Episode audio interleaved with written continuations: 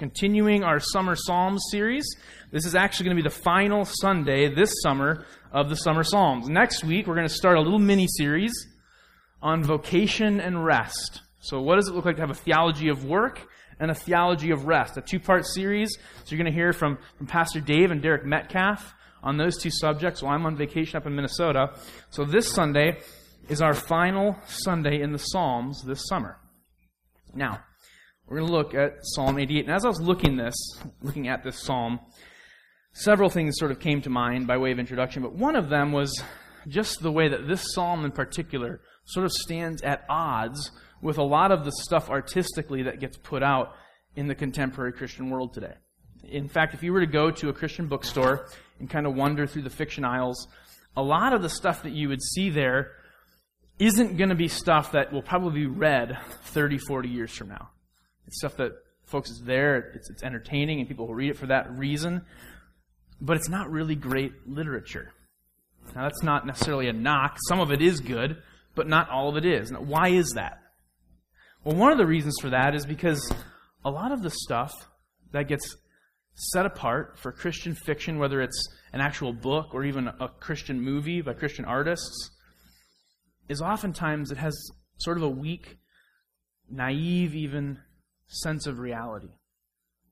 What it talks about is sort of all flowers and happy endings. At the end of the story, everything's good and wonderful. And that's hard sometimes because it's so obviously out of step with reality. That's not necessarily the normal Christian life for many believers. That's how they walk through this fallen world. Nobody lives without experiencing pain and loss and hardship. And so fiction that has no real place in its narrative for suffering is just totally out of step with life in a fallen world. It's one of the reasons why Flannery O'Connor is such a giant in the literary world, even as a believer. In Flannery O'Connor's works, you see she isn't afraid to be real. She's not afraid to deal with darkness head on, to deal with the fact that we're living in a world that's not functioning the way God intended it to function.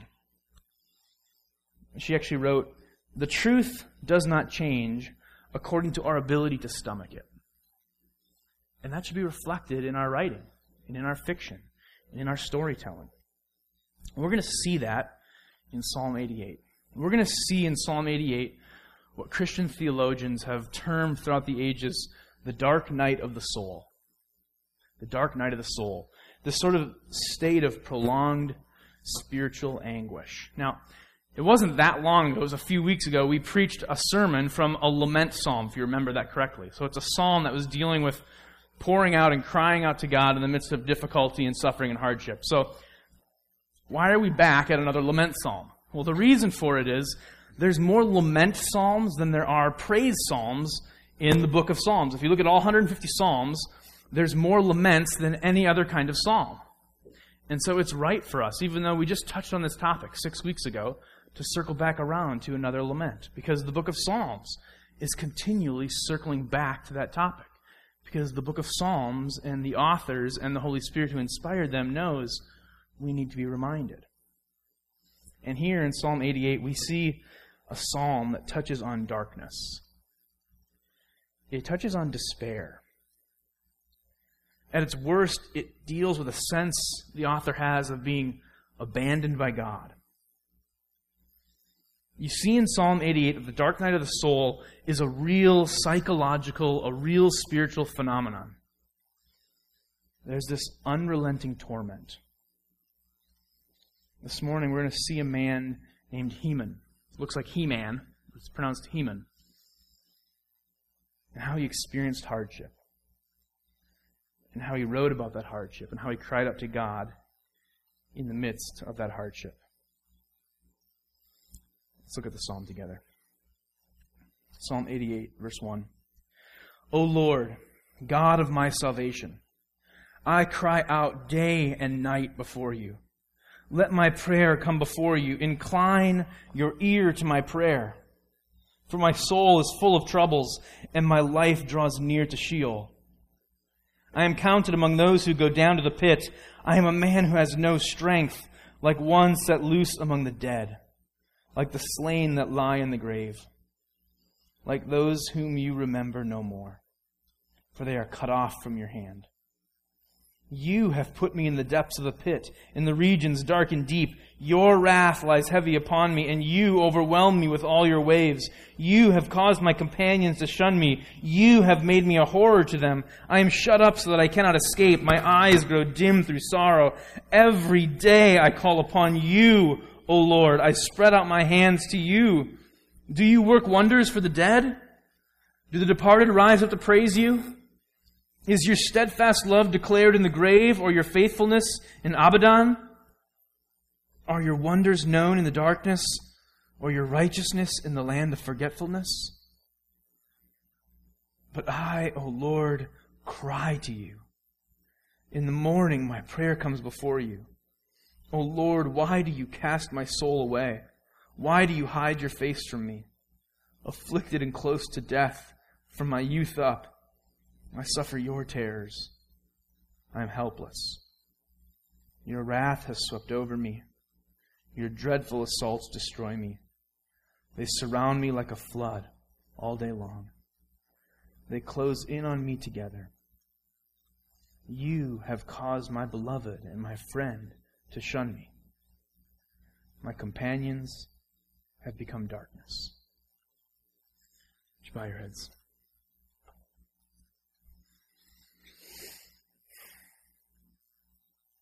Lord, we recognize this morning the authority and the power and the truth of your words. And we want to be shaped by that truth. We want you to write that truth upon our hearts. And God, I pray especially this morning that you would use this psalm, this lament, this crying out before you to minister to those who sit right now in darkness. Lord God, would you minister to the bruised reeds? Would you minister to those for whom depression is a daily struggle? And God, would you encourage and challenge and exhort those of us who are not in darkness? How to walk patiently and how to walk kindly and how to walk in lovingness and, and mercy with those who are. Lord, teach us by your word. And show us where to find hope in a psalm like Psalm 88. Do this by the power of your Spirit. We pray this in Jesus' name.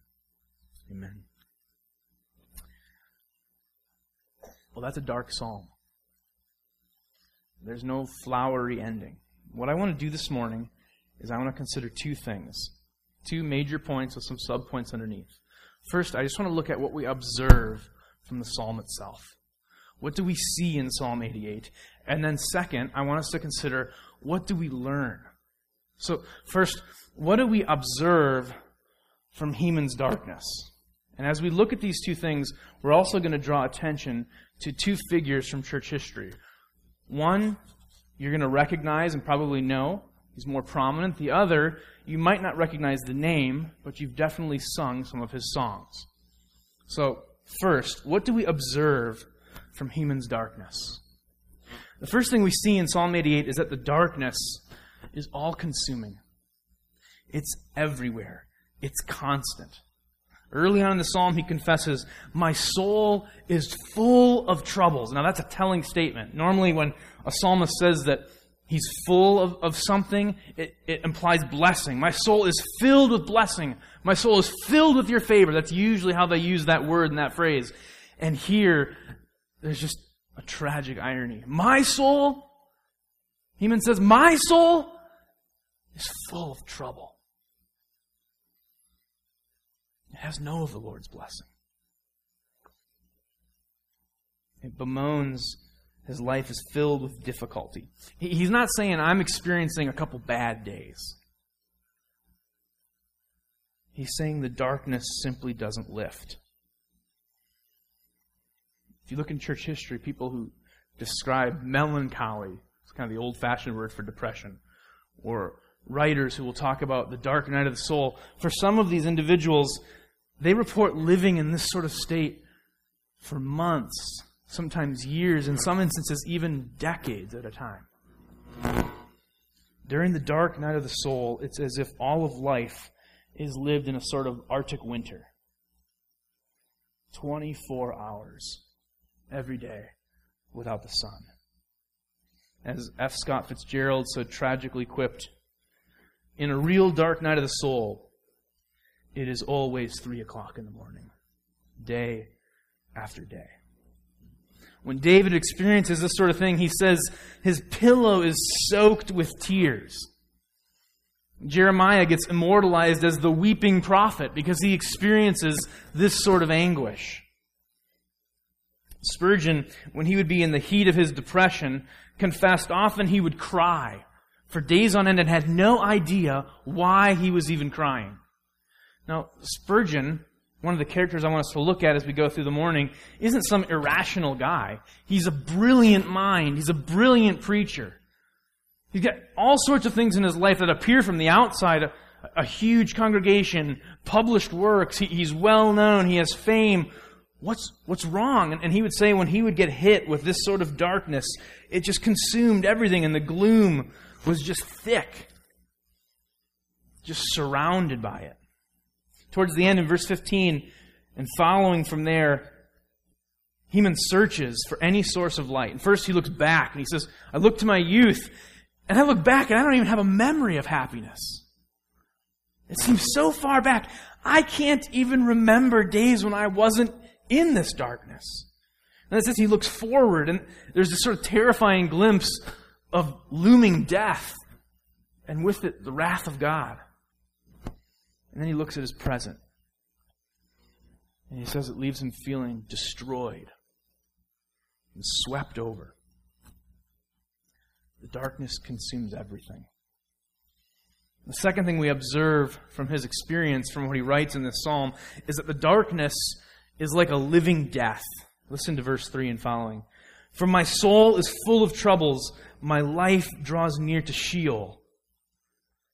I am counted among those who go down to the pit.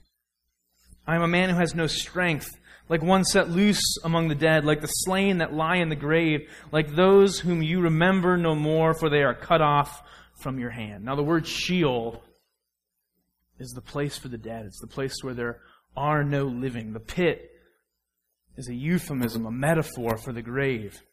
The sense he's giving us is that what it's like in the midst of this darkness, it's like I'm living death. I'm alive, but not really alive. The depression is so deep that he feels like his life is just, just ebbing away. His strength is fading. It gets so bleak, he actually compares himself to a soldier who gets slain on the battlefield and his body just gets tossed into a mass anonymous grave. I feel so close to death, and if I were to die, no one will remember me. It'll be as if I never existed. The darkness is like a living death. Even worse, we see next, the darkness doesn't lift. It's not just everywhere, it's not just making life as if it's like death. The darkness doesn't abate. We don't get any details about the nature of the situation. Some, some commentators think maybe he has like a sickness, like leprosy, that's just haunting him. But we, we don't know. It doesn't tell us. We don't know exactly what's going on. The one thing we see is there's clearly no evidence in this psalm that he has any expectation or hope that things are going to change. It's bad. It's a bad season, but it seems like an endless season. It seems like there's no next season coming. It's actually called this psalm, Psalm 88, the saddest psalm in the Psalter. It's the saddest psalm in the Psalter. It's a lament. Remember, we talked about laments a few weeks ago. But every other lament in the book of Psalms, every other one has a point in the psalm where the psalm turns towards hope. Where the psalmist, in the midst of the grief, in the midst of the hardship, in the midst of all that's going on, the psalmist is able to, to sort of gird up his loins and, and preach the gospel to himself and preach hope and the, preach the promises of the covenant. But that doesn't happen here. In Psalm 88, it never moves to resolution. Even the very last verse, you're kind of reading it, it's just like downer after downer after downer. You're like, holy smokes, this guy is brutal. You're kind of just waiting. When, when is it going to finally have that, but I will hope in the Lord sort of verse? And you get to the very last verse and you're thinking, I got one more verse here. I'm kind of looking towards the end. This has to be the place where we get the flicker of hope. The final word, you know what the final word is in the Hebrew? Darkness. That's how it ends. It's dark. It's still dark. It's like a living death. It's so dark. The dark is everywhere. The darkness isn't lifting. Darkness. After the abandonment of his companions, he concludes the darkness is his closest friend. It's unnerving in its bleakness. Every other lament has that point where the sadness turns to rejoicing. But here we witness no hopeful turn. Pastor James Montgomery Boice wrote on this psalm it is good we have a psalm like this, but it is also good that we have only one. There's truth in that. It's good because it reminds us that sometimes life is a trouble saturated reality. Sometimes the darkness is so unabated that it brings us to the very brink of despair. Sometimes the deliverance doesn't come like it came for David. Sometimes the ending is like Paul or Peter. Spurgeon puts it this way Causeless depression cannot be reasoned with, nor can David's harp charm it away by sweet discoursings as well fight with the mist as with this shapeless, undefinable, yet all beclouding hopelessness. The iron bolt which so mysteriously fastens the door of hope and holds our spirits in gloomy prison needs a heavenly hand to push it back. Spurgeon knew of this. He had bouts throughout his life. The most acute one, he was preaching in his 20s huge crowds are coming here and preach. I can't even really fathom it. His own church is not large enough, so they put him in a different location, different venue, and they say there's supposedly 10,000 people there to hear him preach. And there's no way to amplify the sound. He doesn't have speakers. It's a guy preaching to 10,000 people with the strength of his own voice. And they must have had some sweet acoustics and how they designed that. Kevin, I'm expecting that kind of acoustics eventually when we get to the end of this, architecturally.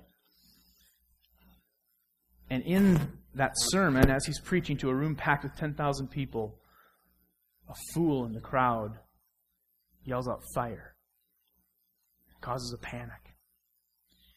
And dozens of people are injured. I think like seven or eight people die.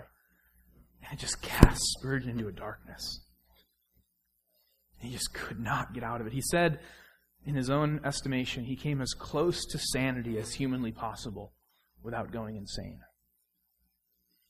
And he says here, how do you fight against the mist? How do you beat back the fog? Like Psalm 88, the darkness just won't lift. And what makes it worse, the final observation God doesn't answer. Without question, the hardest part of this psalm is there is no audible response from God. We want to put it in there. We want. They must have mistranslated this. Like in somewhere, the scribe got this wrong. Like there's a verse missing somewhere where God gives a little encouragement here. It's not missing. It's not there. God doesn't answer. The only involvement we see from God is verses five to eight, and then again at the end, where Heman doesn't just say, "I feel abandoned." He says, "Oh, I know you're you haven't totally abandoned me. I sense your presence in the sense." You're responsible for all this. That, that's where he sees God getting involved. This is not like cliched Christian fiction.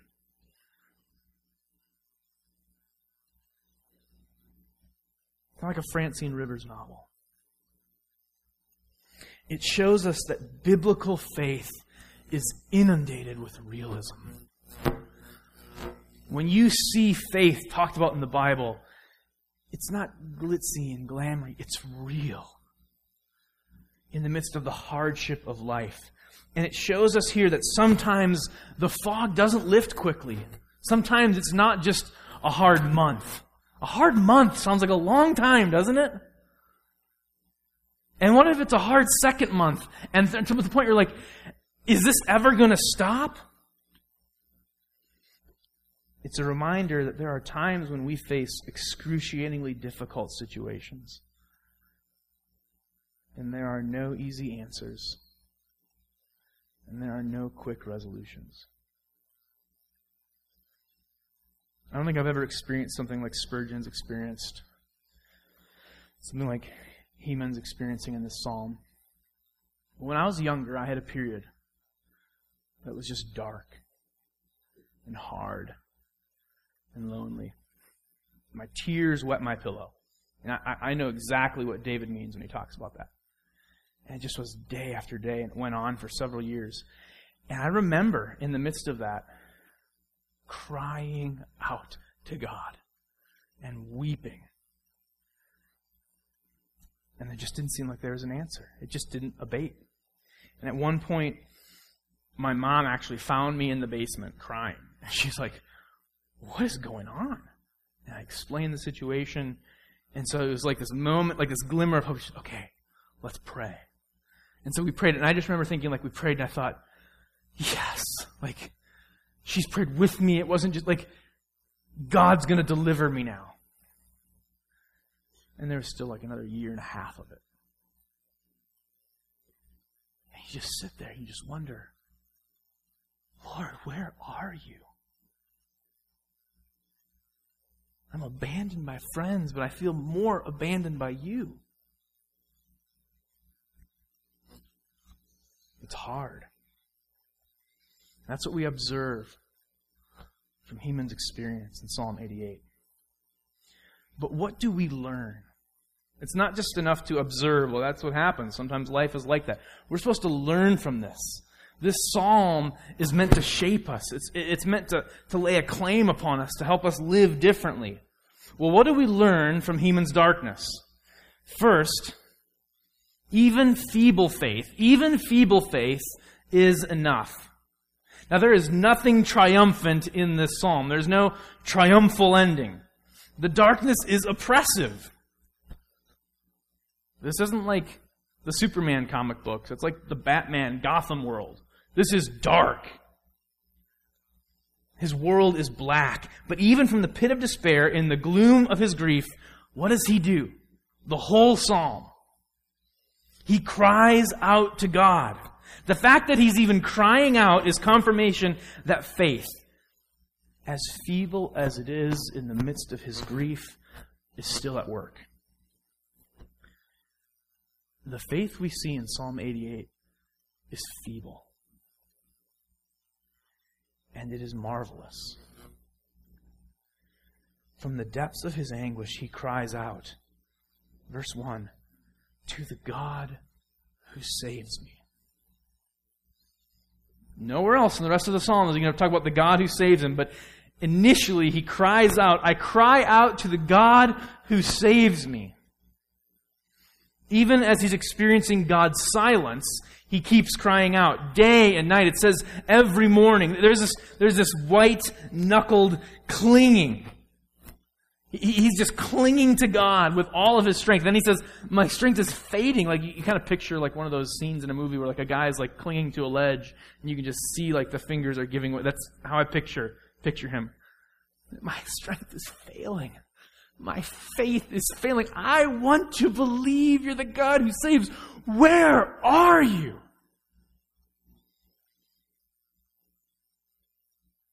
It eliminates any shallow notion of faith as some sort of positive thinking. The marvel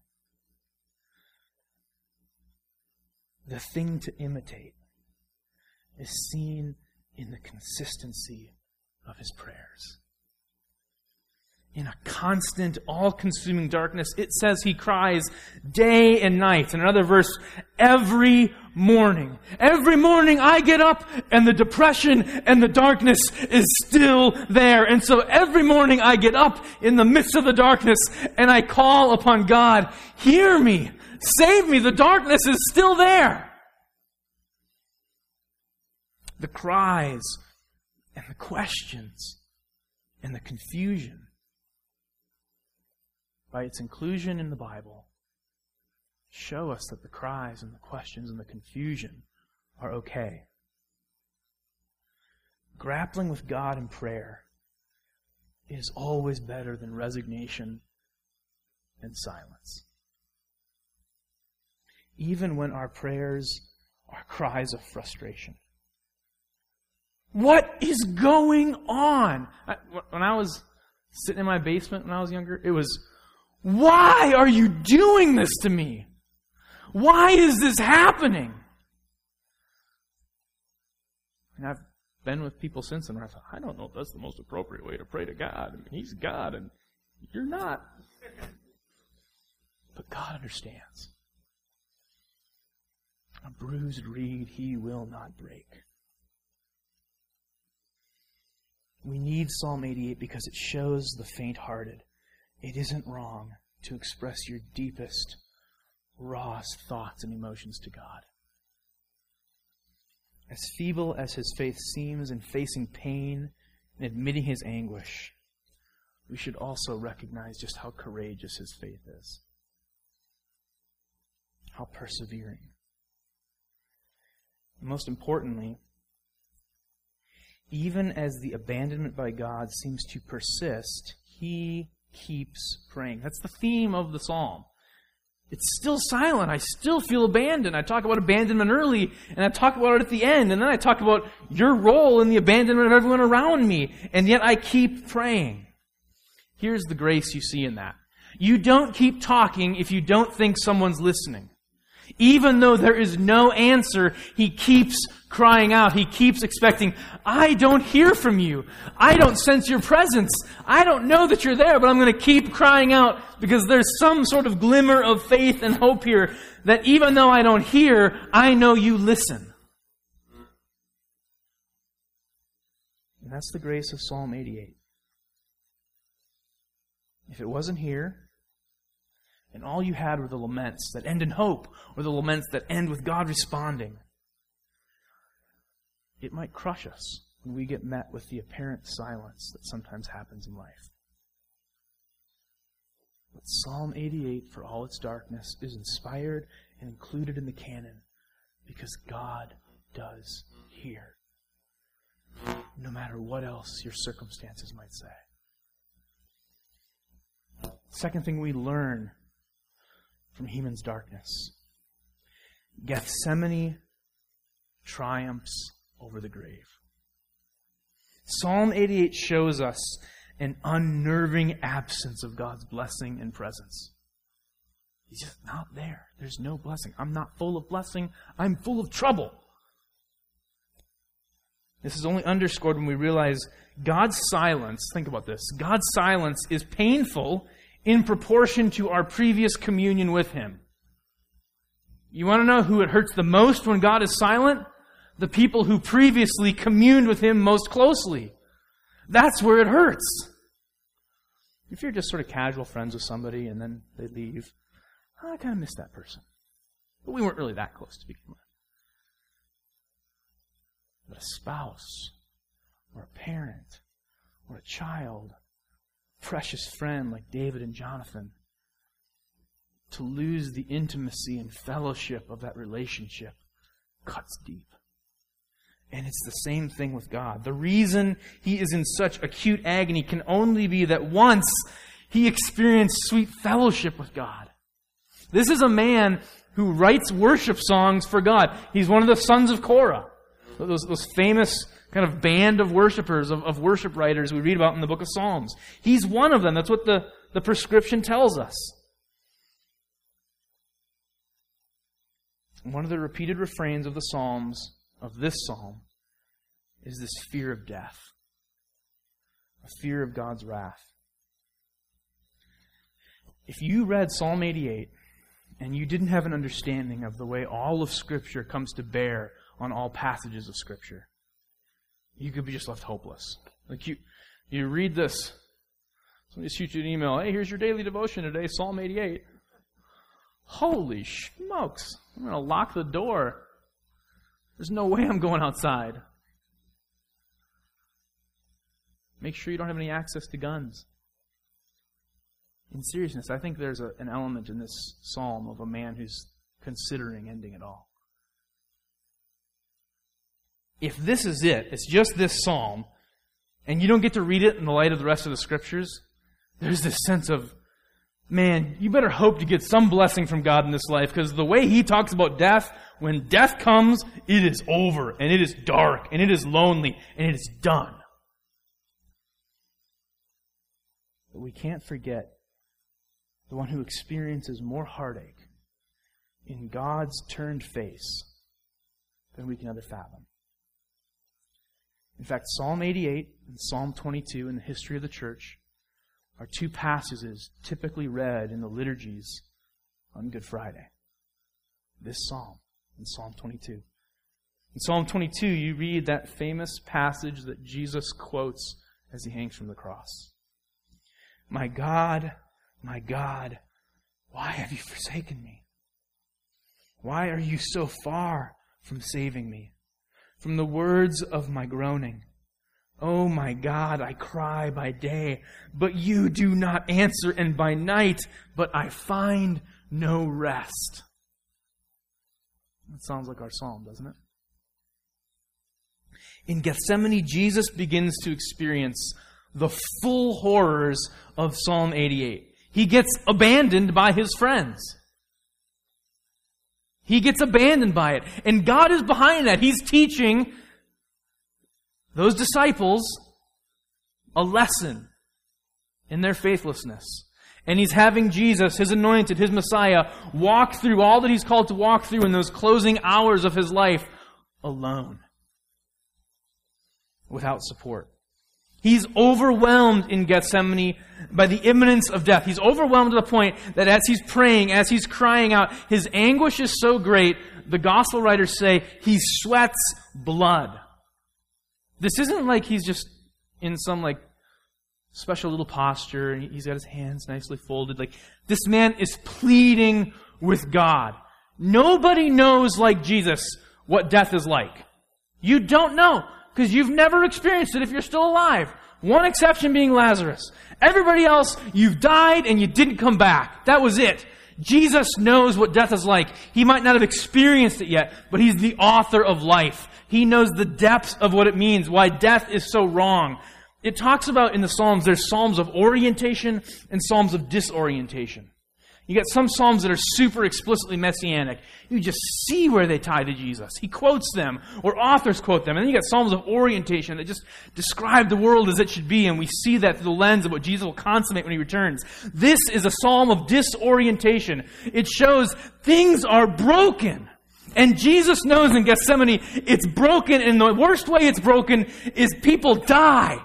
And I'm going to have to die. And I'm going to have to die alone. And when I go to die, it's going to be on a cross. And I'm going to be crucified. And it's going to be horrible. And it's going to be agonizing.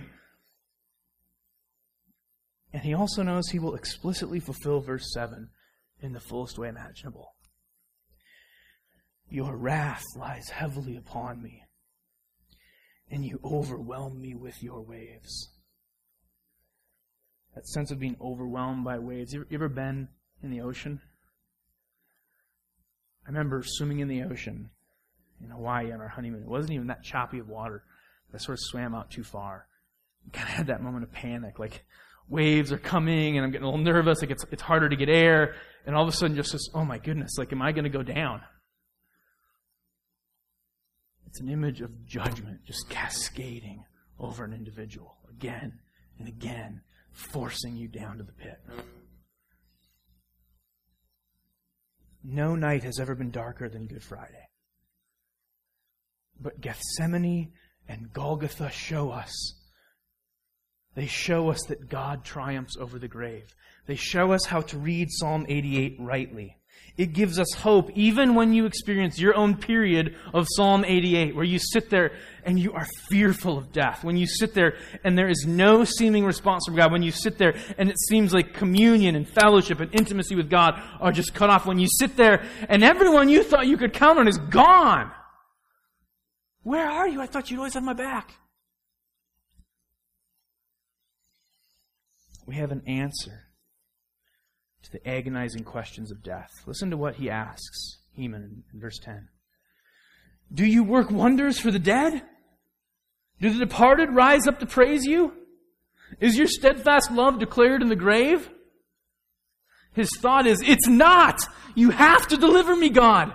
If I go to the grave, it's over! And the thing about Psalm 88 is sometimes we don't get the deliverance before the grave. And by sometimes I mean nobody does. You're all going to face the grave. Death will be there.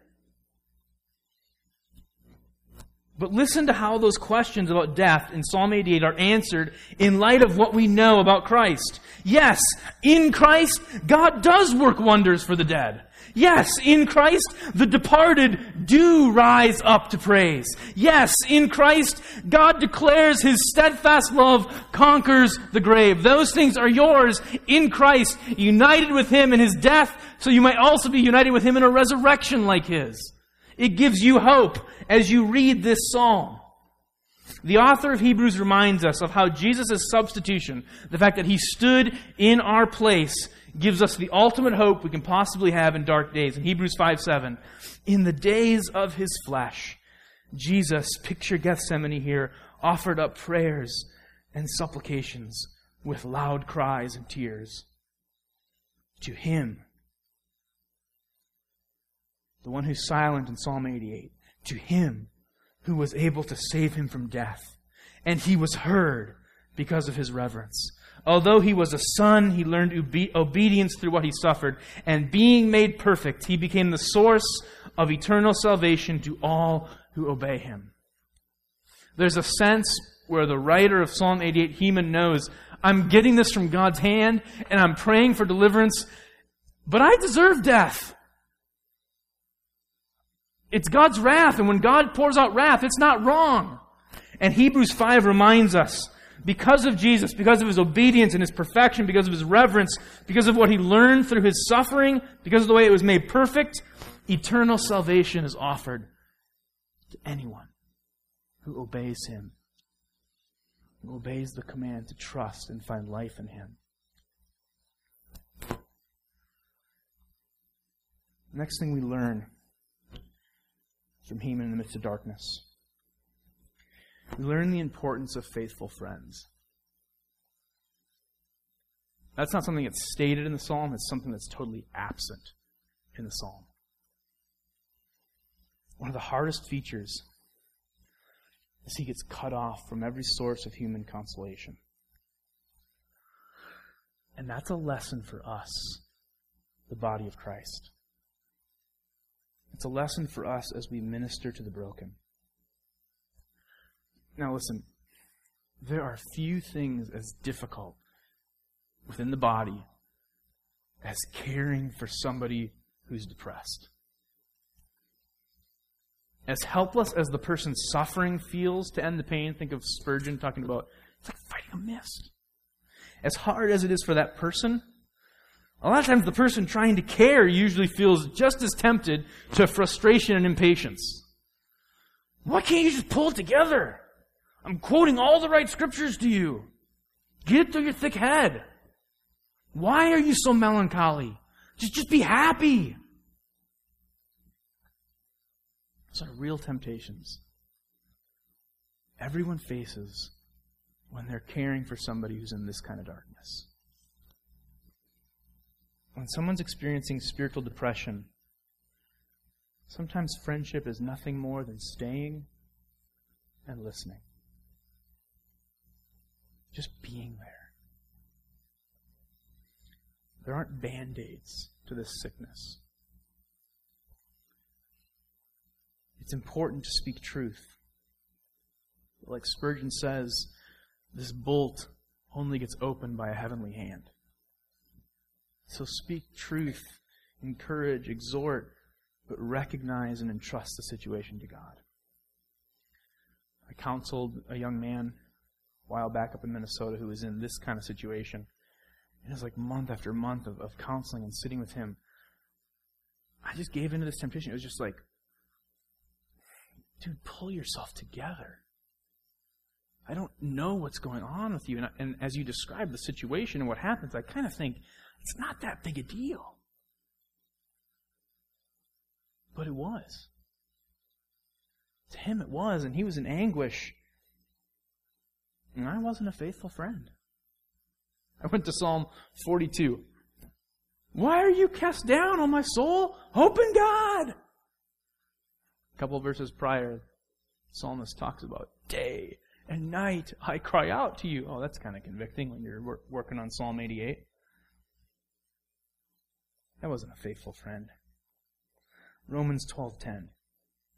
Love one another with brotherly affection. Want to know what that looks like? Look at verse 12. Rejoice in hope. Be patient in tribulation. Be constant in prayer. Even more tenderly, Paul writes in his second letter to Timothy, his protege. He challenges Timothy to shepherd the flock. He uses this just sweet phrase is sweetly encouraging and just full of conviction. He tells Timothy to shepherd the flock with complete patience. Love them, Timothy. Preach to them, Timothy. Support them, Timothy. Care for them, Timothy. With perfect patience. With complete patience. It's in the same letter where Paul is going to go to admit a chapter later, I've been abandoned by everyone. Nobody had the patience to stay with me. I'm in my chains and I'm going to my death and they're all gone. They've all left me. So Timothy, with complete patience. Depression simply doesn't work according to our timelines. You don't get to schedule in, well, I'm going to give 15 minutes to this person, and I've got, I'll give it a timeline of three weeks. And so 15 minutes for three weeks, and then, well, if they're not there, I did what I could. That's not what it looks like. And I don't say that because I think it's easy to keep going. It's hard to persevere in faithfulness, but that's what it means to bear somebody's burdens. That's what the calling is. And you know why it's hard and good? Because it's not easy, and when you do that, you're going to hit points where you're like, Lord, I am at my wits' end. I need more grace than I've ever needed in how I deal with this person. I am just aware of my impatience like I've never been aware before. I am aware of my self sufficiency like I've never been aware before. God, give me the grace to keep walking with this person. This is where we go back to. We talked about the two illustrations. The one being the guy you've probably heard of, Charles Spurgeon, and the struggles he's gone through. We've touched on a couple of Spurgeon examples and quotes. The other one is an example of a guy you maybe haven't heard of. I know Woody has. His son is named after him. William Cooper. Looks like Cowper, pronounced Cooper, a weird British thing. Cooper was born in 1731. He lived through the American Revolution and the French Revolution. Wasn't actually physically in America, but that's kind of the period he's living in. He's a contemporary with Whitefield and the Wesleys and Edwards. He's 27 years old when Edwards dies. He's also contemporary of John Newton, who we'll hear about in a second. He's described, Cooper, as the poet laureate of the great revival in the Anglican church that happens. So in America, what do we call that? The great awakenings that happen as Whitefield comes and Edwards comes, and there's this great stirring, and people are getting saved, and this amazing thing happens throughout New England. Well, something similar is happening back in Old England. And they call it the Great Revival. And Cooper is known as the poet laureate. He's known as the one who turns the sweet phrases to give visual imagery through his words to what's happening in the land. And Psalm 88 might as well be this man's autobiography. His mother died when he's six. He has, it's never explained, but he has this weird, broken relationship with his father. He writes massive amounts of works and poets and all these things, and none of them, there's not even a whisper of a tribute to his father. His father sends him off as soon as his mom dies to a boarding school. His experience is so horrible that he actually writes poems pleading with parents not to send their kids off to boarding schools. And part of it is because he suffers horrible abuse at the hands of older boys in the school. And the way he writes, it's possible even some of it was sexual abuse. Something horrible happened to him at that school. At the age of 32, his father arranges for him to get this job special job as a solicitor, but it's a public job, and his father's political rivals arranged so that in order to get the job, he's going to have to sit for this public hearing. That wasn't typical for the job. You weren't supposed to have to sit for a public hearing, so you think of like a Senate confirmation for a Supreme Court judge, something like that. You weren't supposed to have to do that, but his father has political rivals who want to stick it to the father by sticking it to the son, and so there's going to be just this horrible public scourging, and it just sends him into a terror. To the point he attempts suicide three times and upon the last one, gets sent to an insane asylum. Now, back in that day, an insane asylum is not a good place to be. But by God's grace, the man who runs the asylum is an evangelical, a believer, and the man just preaches the gospel consistently, puts Bibles in places he thinks Cooper's going to run into them. And in that context, in the midst of the insane asylum, he's saved. He gets converted. But like Psalm 88, the rest of his life is still marked with perpetual depression. It's still marked with multiple suicide attempts.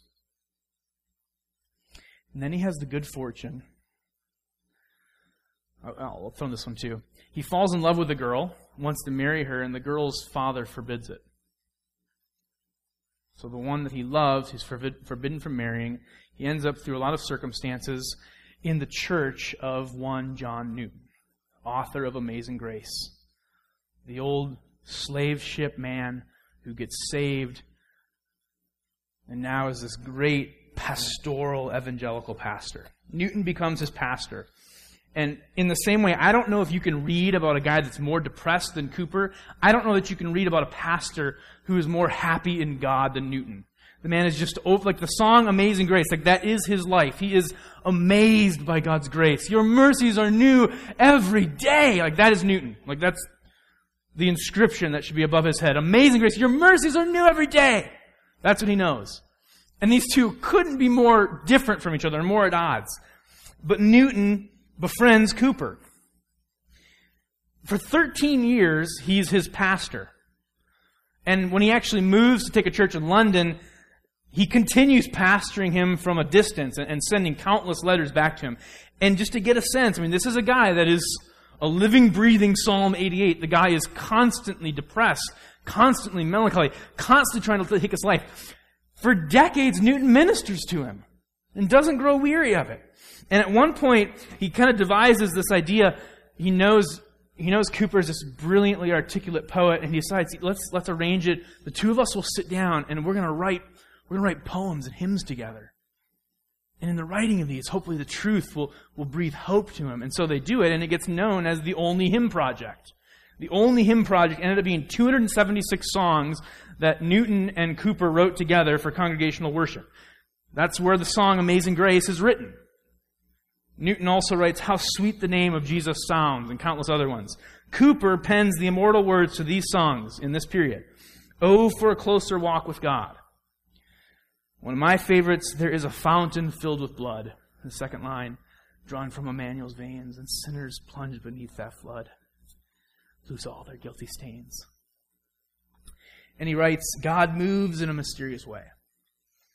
You should recognize those songs.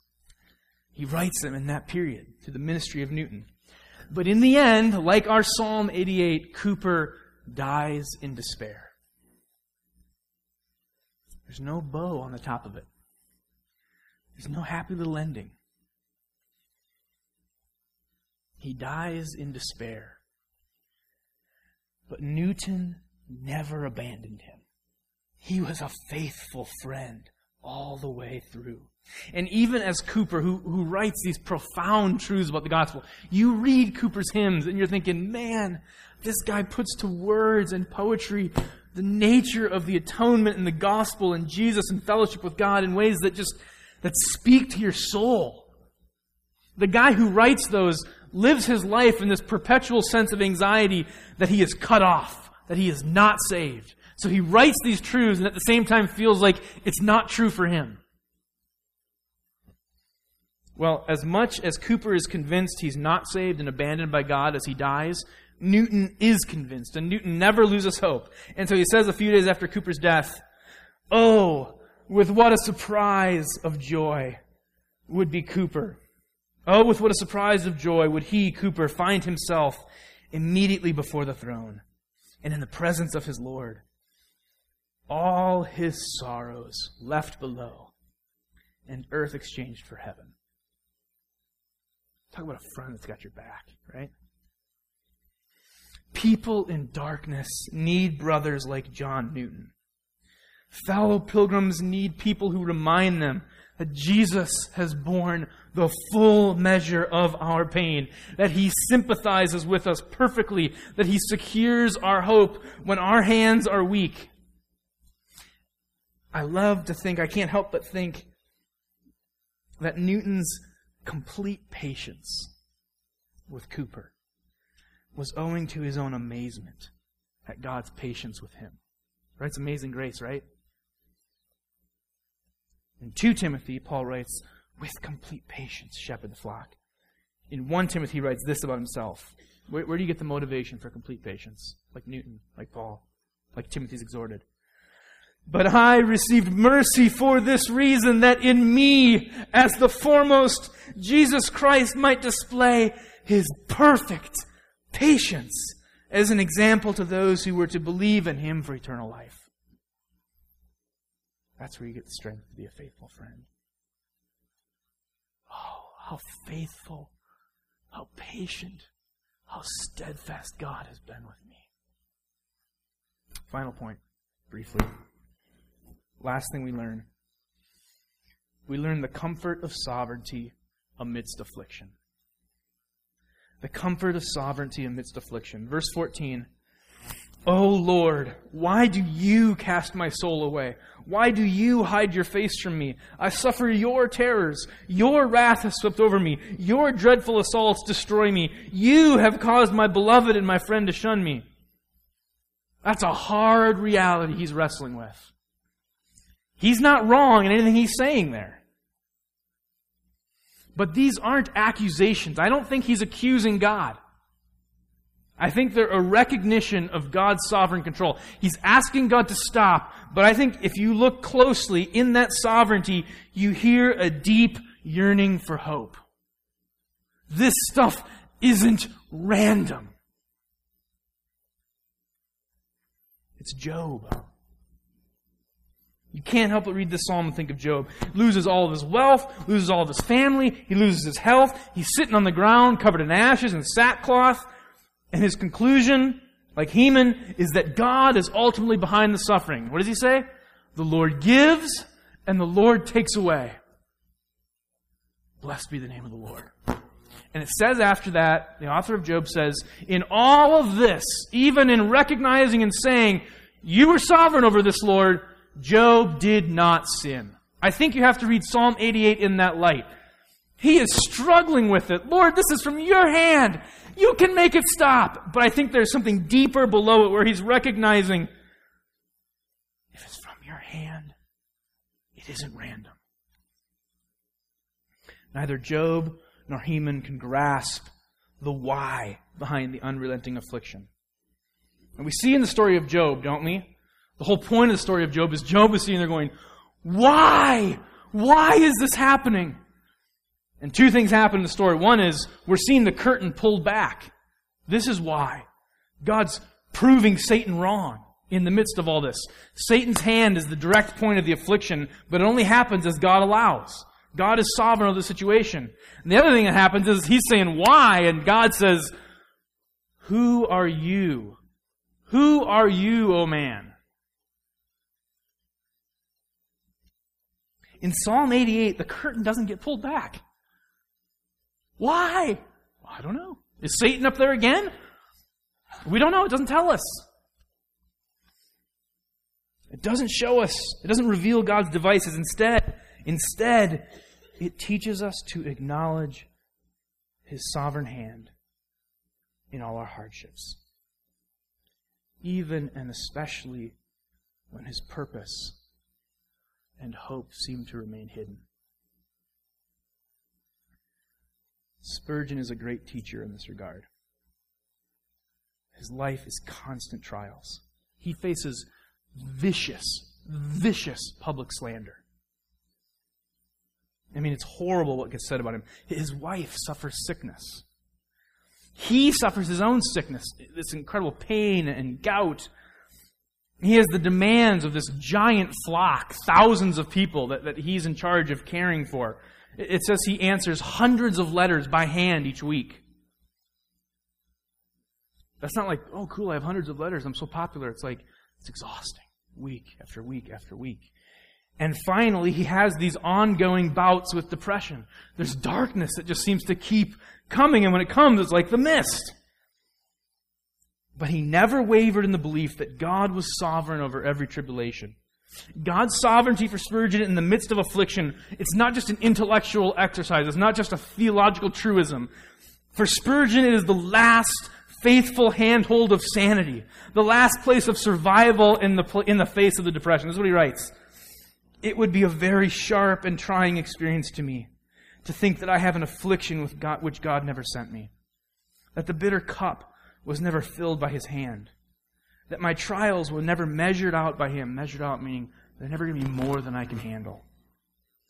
Nor sent to me by His arrangement of their weight and quantity. You see the hope Spurgeon takes in the midst of horrible anguish? I think that's there in Psalm 88.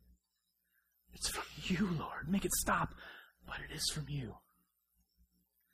In the sermon in 1868, he writes, if you drink of the river of affliction near its outfall, it is brackish and offensive to the taste. But if you will trace it to its source, where it rises at the foot of the throne of God, you will find its waters to be sweet and health giving. That's not written by a guy who's got this disconnected, sweet life of cushions and leisure. It's by a guy of decades experiencing hardship. We can see the same mercy when we step back and examine the lives of Heman and the land and the life of Cowper, Cooper. The psalmist appears to be one of the pioneers of David's worship band, you could say. These sons of Korah that you read about in the Psalms. The prescript tells us he's one of them. He's one of the pioneers of these guys that, that write psalms and write worship music. The similarities with Cooper are undeniable. Both men experienced this seemingly unrelenting spiritual depression. And yet, in God's sweet, quiet providence, this became the source for songs of worship. In all the bitterness, God was at work. These men couldn't have written these songs without the trial. There was a sovereign purpose in the pit for both of them. If not for Heman's trial, we wouldn't have Psalm 88 to minister to us in our darkest night. And if not for Cooper's pit, we would never have received the gift of a great hymn God moves in a mysterious way. It reminds us that many of our great hymns and much of life's deepest worship grows in the soil of difficulty and remembering God's sovereignty in it. And I'm going to finish by reading the words of God moves in a mysterious way. As we read this, think of the life of William Cooper. God moves in a mysterious way, his wonders to perform. He plants his footsteps in the sea and rides upon the storm. Deep in unfathomable minds, deep in unfathomable minds of never failing skill, he treasures up his bright designs and works his sovereign will. Ye fearful saints, fresh courage take. The clouds ye so much dread, are big with mercy, and shall break in blessings on your head. Judge not the Lord by feeble sense, but trust him for his grace. Behind a frowning providence, he hides a smiling face. His purposes will ripen fast, unfolding every hour. The bud may have a bitter taste, but sweet will be the flower. Blind unbelief is sure to err and scan his work in vain. God is his own interpreter, and he will make it plain. And he makes it plain in the face of Jesus. Would you bow your heads?